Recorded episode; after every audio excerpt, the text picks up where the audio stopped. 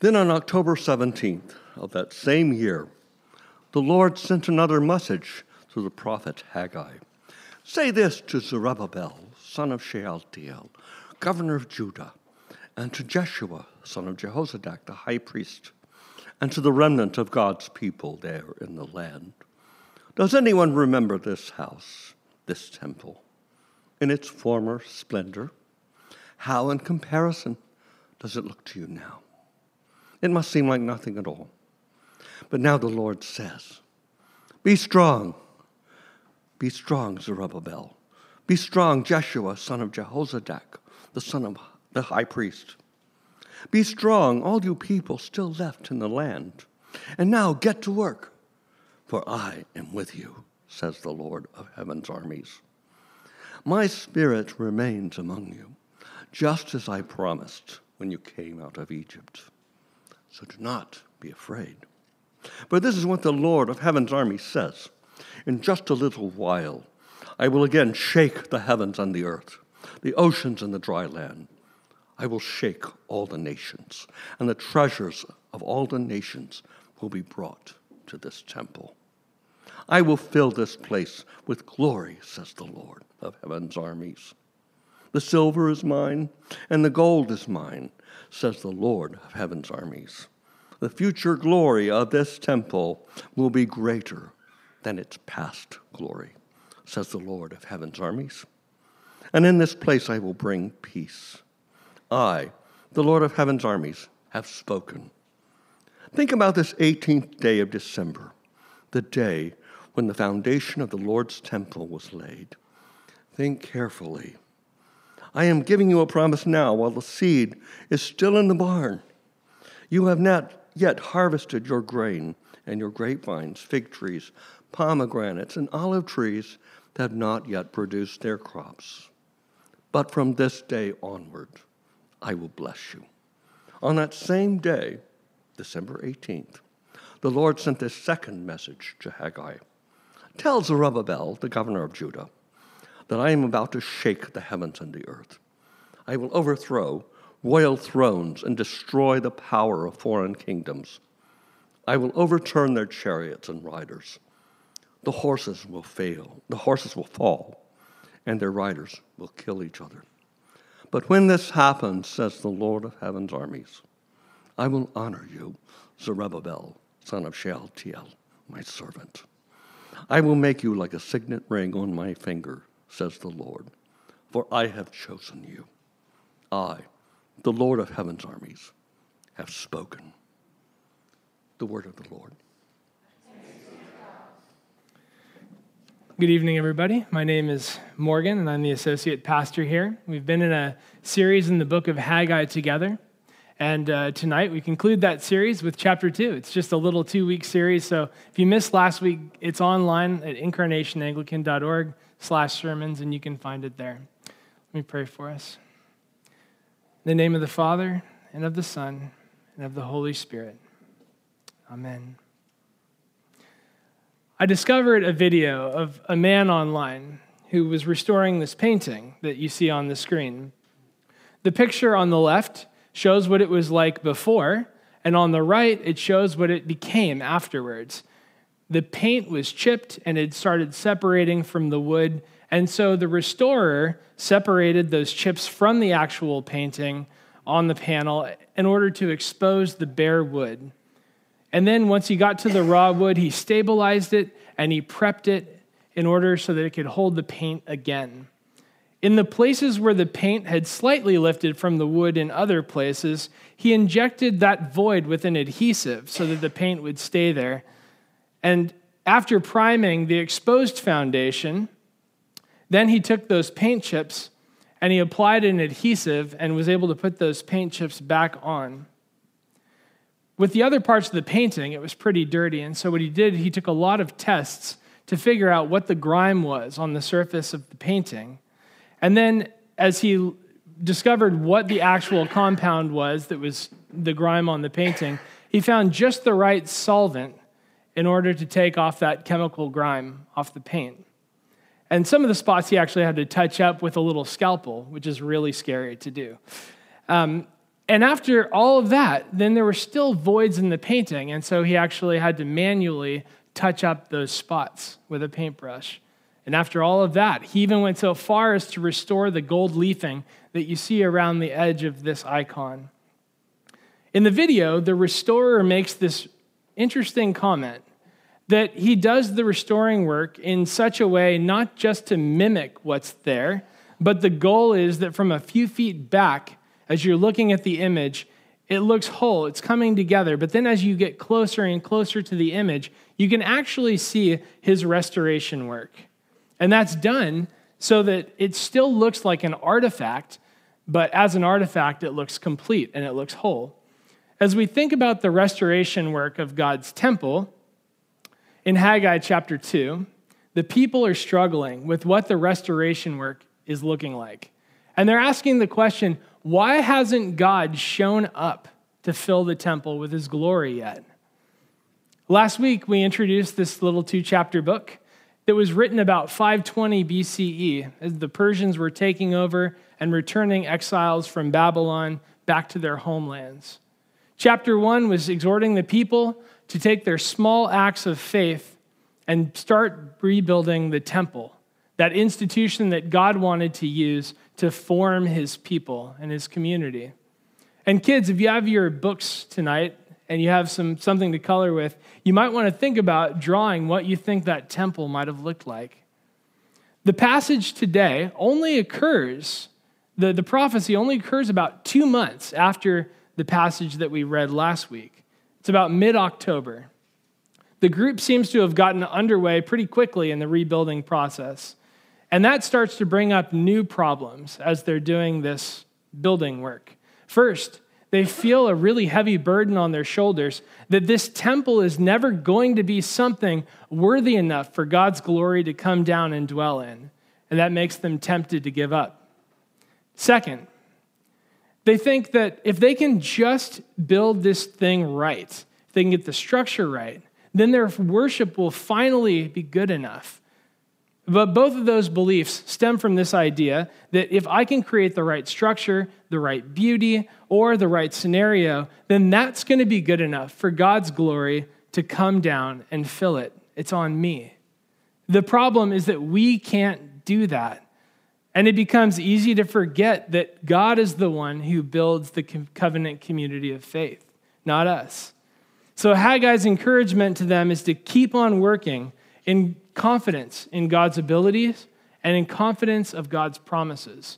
Because when things get difficult, God is only shaking off the thing that's temporary so that they can keep what is unshakable. The temple was being restored and some old parts were left. They were left as artifacts, reminding the people of God's prior faithfulness. And then some parts are going to be very new, which is a picture of God's current faithfulness to them. And as you and I work together in the labor of building a congregation of worshipers, and even as we look forward to next week, when about 50 people are going to become members of Incarnation, let's continue to build with confidence that God is with us. Right now, God is with us, and that every tremor or trial is a promise that God's unshakable kingdom is being revealed.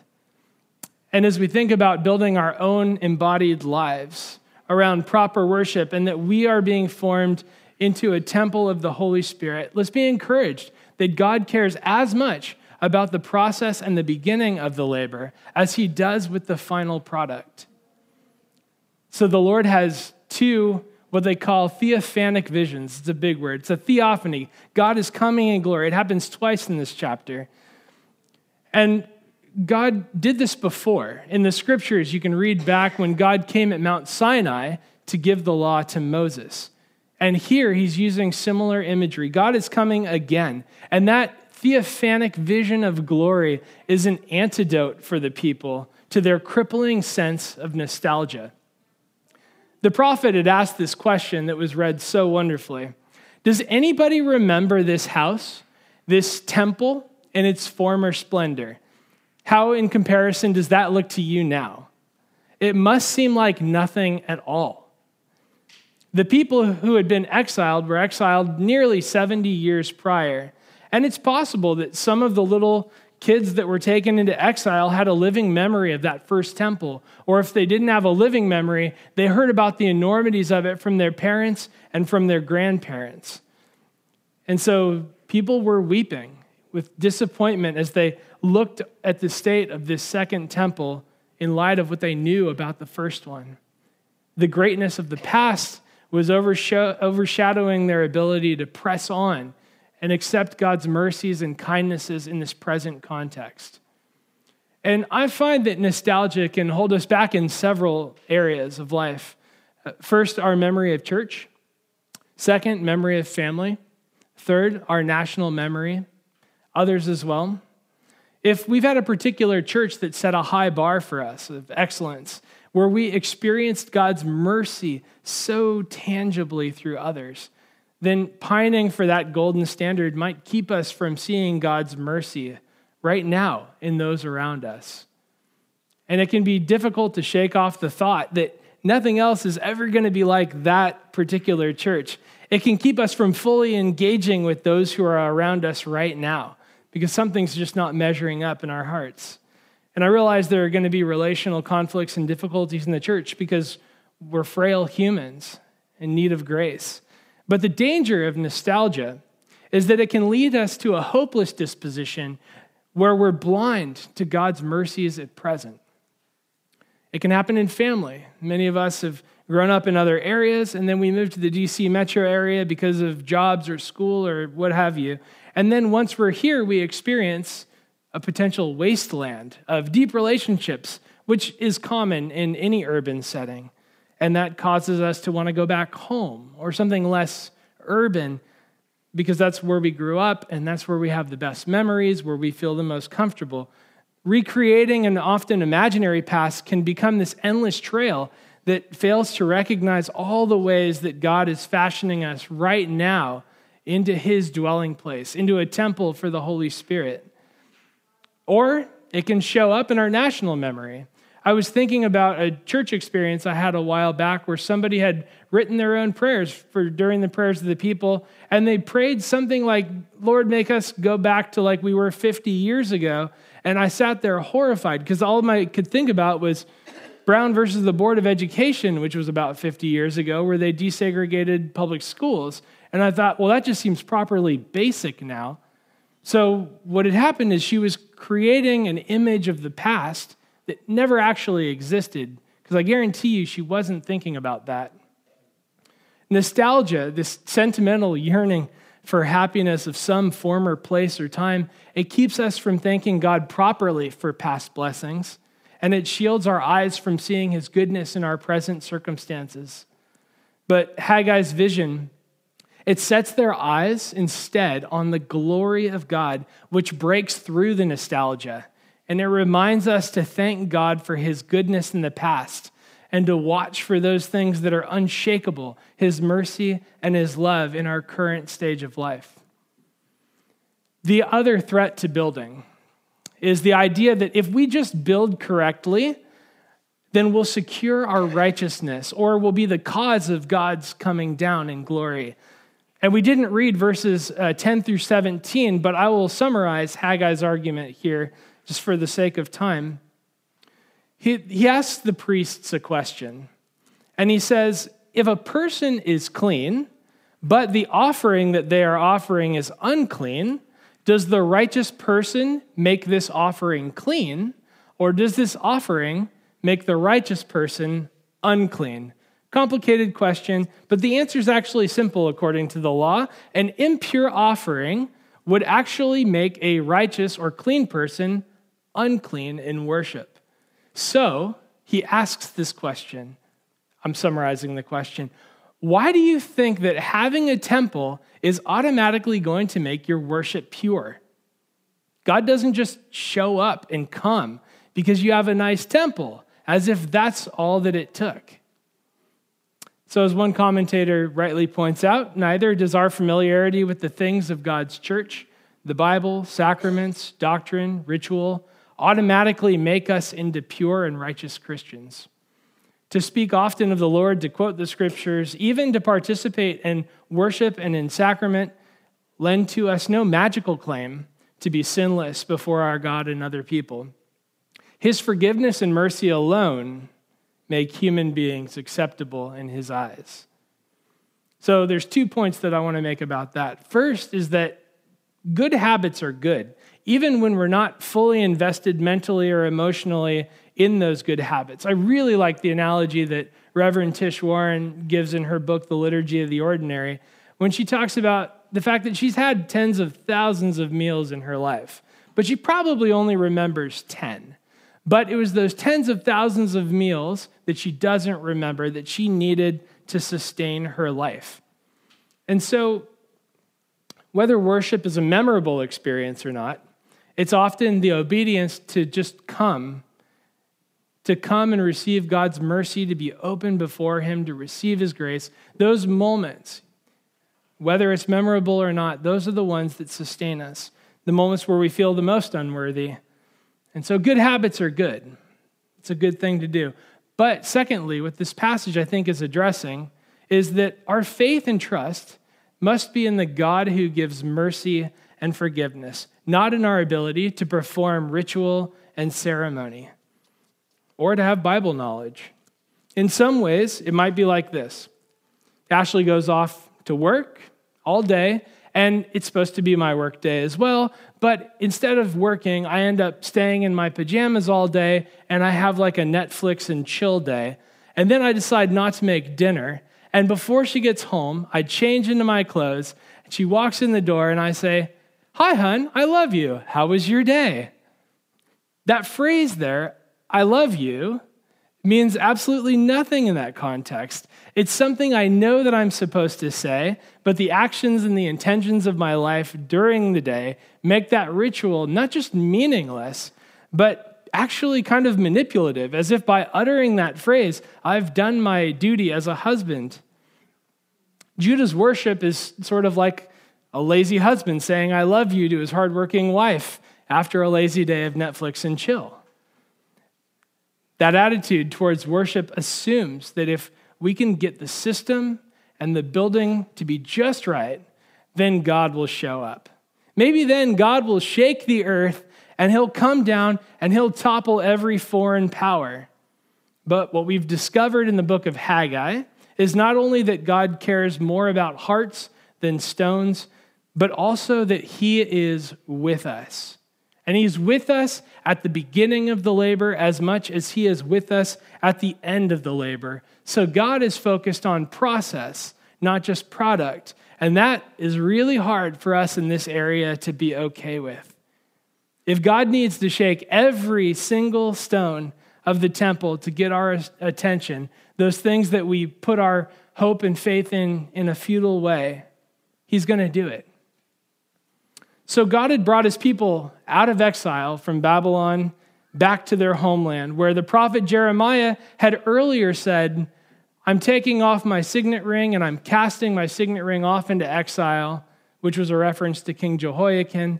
And now, in chapter 2 of Haggai, the prophet reveals that God is undoing that, and he is putting his signet ring back on in this person of Zerubbabel.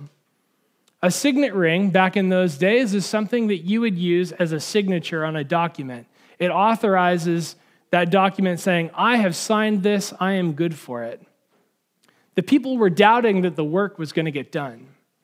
But God was saying that Zerubbabel was functionally his signature to the people. Zerubbabel was born of David's lineage. He was in Judah's royal line. And so he's remembered for generations to come as one of the heroes who saves God's people. He's listed in a book called The Wisdom of Sirach, or Ecclesiasticus, which is in between the two testaments. He's also mentioned in one of the hymns for Hanukkah. And he's mentioned in the New Testament in the lineage of our Lord Jesus Christ. And while it seems that the prophecies that are surrounding Zerubbabel should have taken place immediately, like in the lifetime of the people who were building, they never actually did. The developments that took place for that community turned Zerubbabel from a literal fulfillment into an archetype, somebody who is pointing forward to something greater that would shake the heavens and the earth. Zerubbabel becomes refigured in the person of Jesus Christ, who is both the restorer of David's line of kingship and who is God's holy temple, which Jesus calls himself in John 2. Jesus says, "Destroy this temple, and I will rebuild it in 3 days." And the Jews say, "It's taken us 46 years to build this temple, and you're going to raise it in 3 days?" But Jesus was speaking about the temple of his body. In Jesus, we find both the temple of God and the peace of the nations, which heaven and earth declare as our Lord is crucified. And insofar as Jesus is greater than the temple, any challenge to living a life of faith is just a tremor making its way for God's unshakable kingdom. The writer to the Epistle to the Hebrews picks up on this idea. It's a New Testament book. And he quotes Haggai chapter 2. And he says, "But now he has promised, yet once more, and I will shake not only the earth, but also the heavens." This phrase, "yet once more," indicates the removal of all things that are shaken. That is, things that have been made, in order so that the things that cannot be shaken may remain. Therefore, let us be grateful for receiving a kingdom that cannot be shaken. And thus, let us offer to God acceptable worship with reverence and awe. So if anything shakes today, it shakes so that the realities of God's kingdom will remain. We can endure in this work of building God's church, in building our own embodied lives as temples of the Holy Spirit by God's grace, with confidence that God is faithful in the past, and with hope that God is faithful in the future. Because when hardships come, God is only shaking what's temporary, so that what is unshakable will still remain. Let's pray.